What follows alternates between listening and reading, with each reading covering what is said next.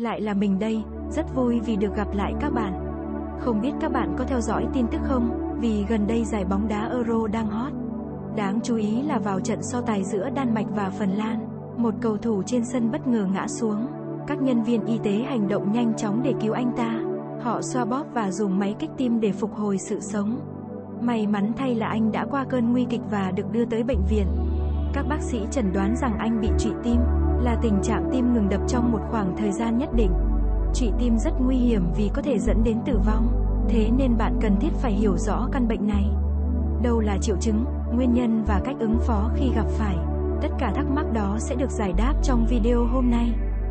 Mình sẽ nói qua một chút về bệnh trụy tim. Đầu tiên là nhịp tim. Nhịp tim là số lần co thắt để bơm máu của tim, được đo bằng số lần trên mỗi phút. Nhịp tim của mỗi người sẽ có chút khác nhau.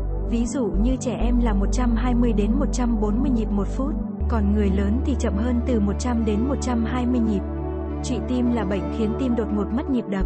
Trong tim chúng ta có một hệ thống điện nội bộ, có chức năng kiểm soát nhịp tim. Trụy tim xảy ra khi hệ thống điện của tim hoạt động bất thường, làm cho tim đột nhiên ngưng hoạt động hoặc ngừng hẳn. Vì tim có nhiệm vụ bơm máu lên não của chúng ta, nhưng khi trụy tim làm tim ngừng co bóp, máu lên não sẽ bị đột ngột cắt đứt. Việc thiếu các tế bào máu vận chuyển oxy có thể gây tổn thương não. Trong 4 đến 6 phút nếu không cấp cứu kịp thời, nạn nhân có thể tử vong hoặc tổn thương não vĩnh viễn. Trụy tim có nhiều triệu chứng để các bạn dễ nhận biết. Bạn ngã xuống đột ngột giống cầu thủ ericsson trong trận bóng đó, hay cảm thấy khó khăn khi hít thở một cách bình thường, nhịp tim hoặc mạch đập yếu hoặc không có. Hãy liên hệ ngay bác sĩ nếu bạn có những triệu chứng sau đây.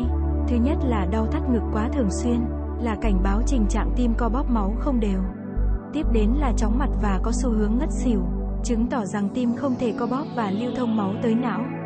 Thứ ba là nhịp tim rối loạn, lo lắng bồn chồn, báo hiệu hệ thống điện tim đang gặp vấn đề.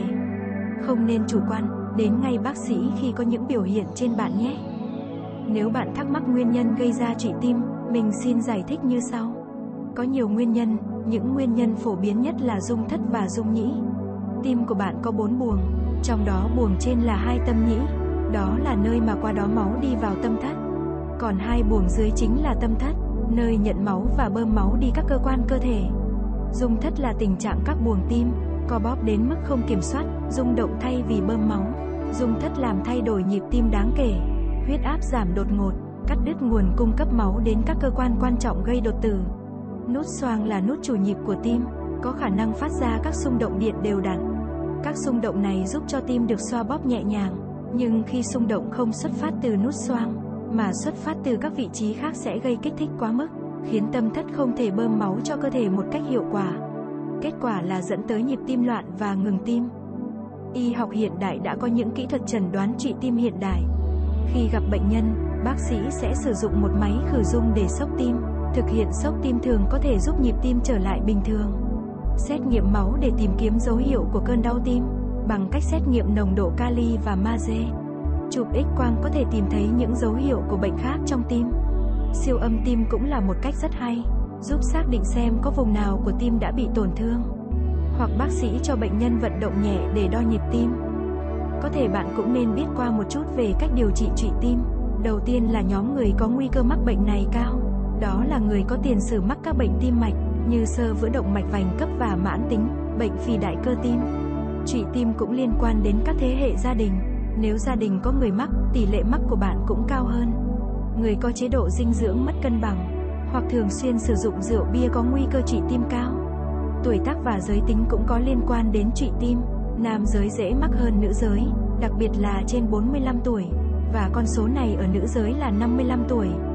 Nếu bạn nghĩ mình hoặc một người nào đó đang có triệu chứng của bệnh trụy tim, hãy ngay lập tức gọi cấp cứu hoặc gọi người thân để đưa đến cơ sở y tế gần nhất. Vì trụy tim sẽ xảy ra tổn thương não do thiếu nguồn cung cấp máu và oxy.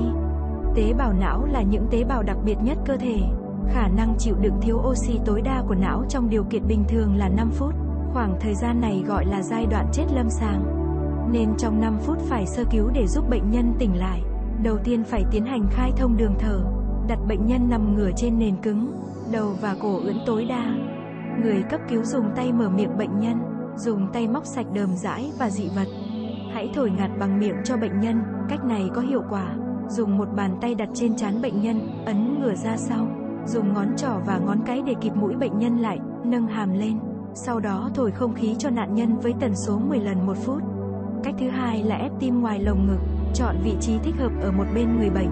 Bàn tay kia đặt chồng lên bàn tay trước, các ngón tay sen kẽ cùng chiều nhau. Ép tay vuông góc sao cho xương ức lún xuống tầm 4cm. Sau đó nhấc tay lên thực hiện nhịp ép thứ hai, tần số ít nhất 100 lần một phút. Hai động tác ép tim và thổi ngạt được thực hiện xen kẽ. Một chu kỳ gồm 30 lần ép tim, sau đó là hai lần thổi ngạt. Nếu bản thân thường xuyên có các triệu chứng như đau ngực, đau đầu, chóng mặt, hãy tới các cơ sở y tế để kiểm tra các nguy cơ của bệnh tim mạch bạn nhé. Bên cạnh đó, tạo cho mình các thói quen tốt trong ăn uống và sinh hoạt để đề phòng nguy cơ trị tim gây đe dọa tính mạng. Nếu còn gì thắc mắc, hãy để lại bình luận để chúng mình giải đáp nhé. Đừng quên like, subscribe và nhấn nút chuông nho nhỏ để nhận thông báo về video mới của chúng mình. Cảm ơn các bạn.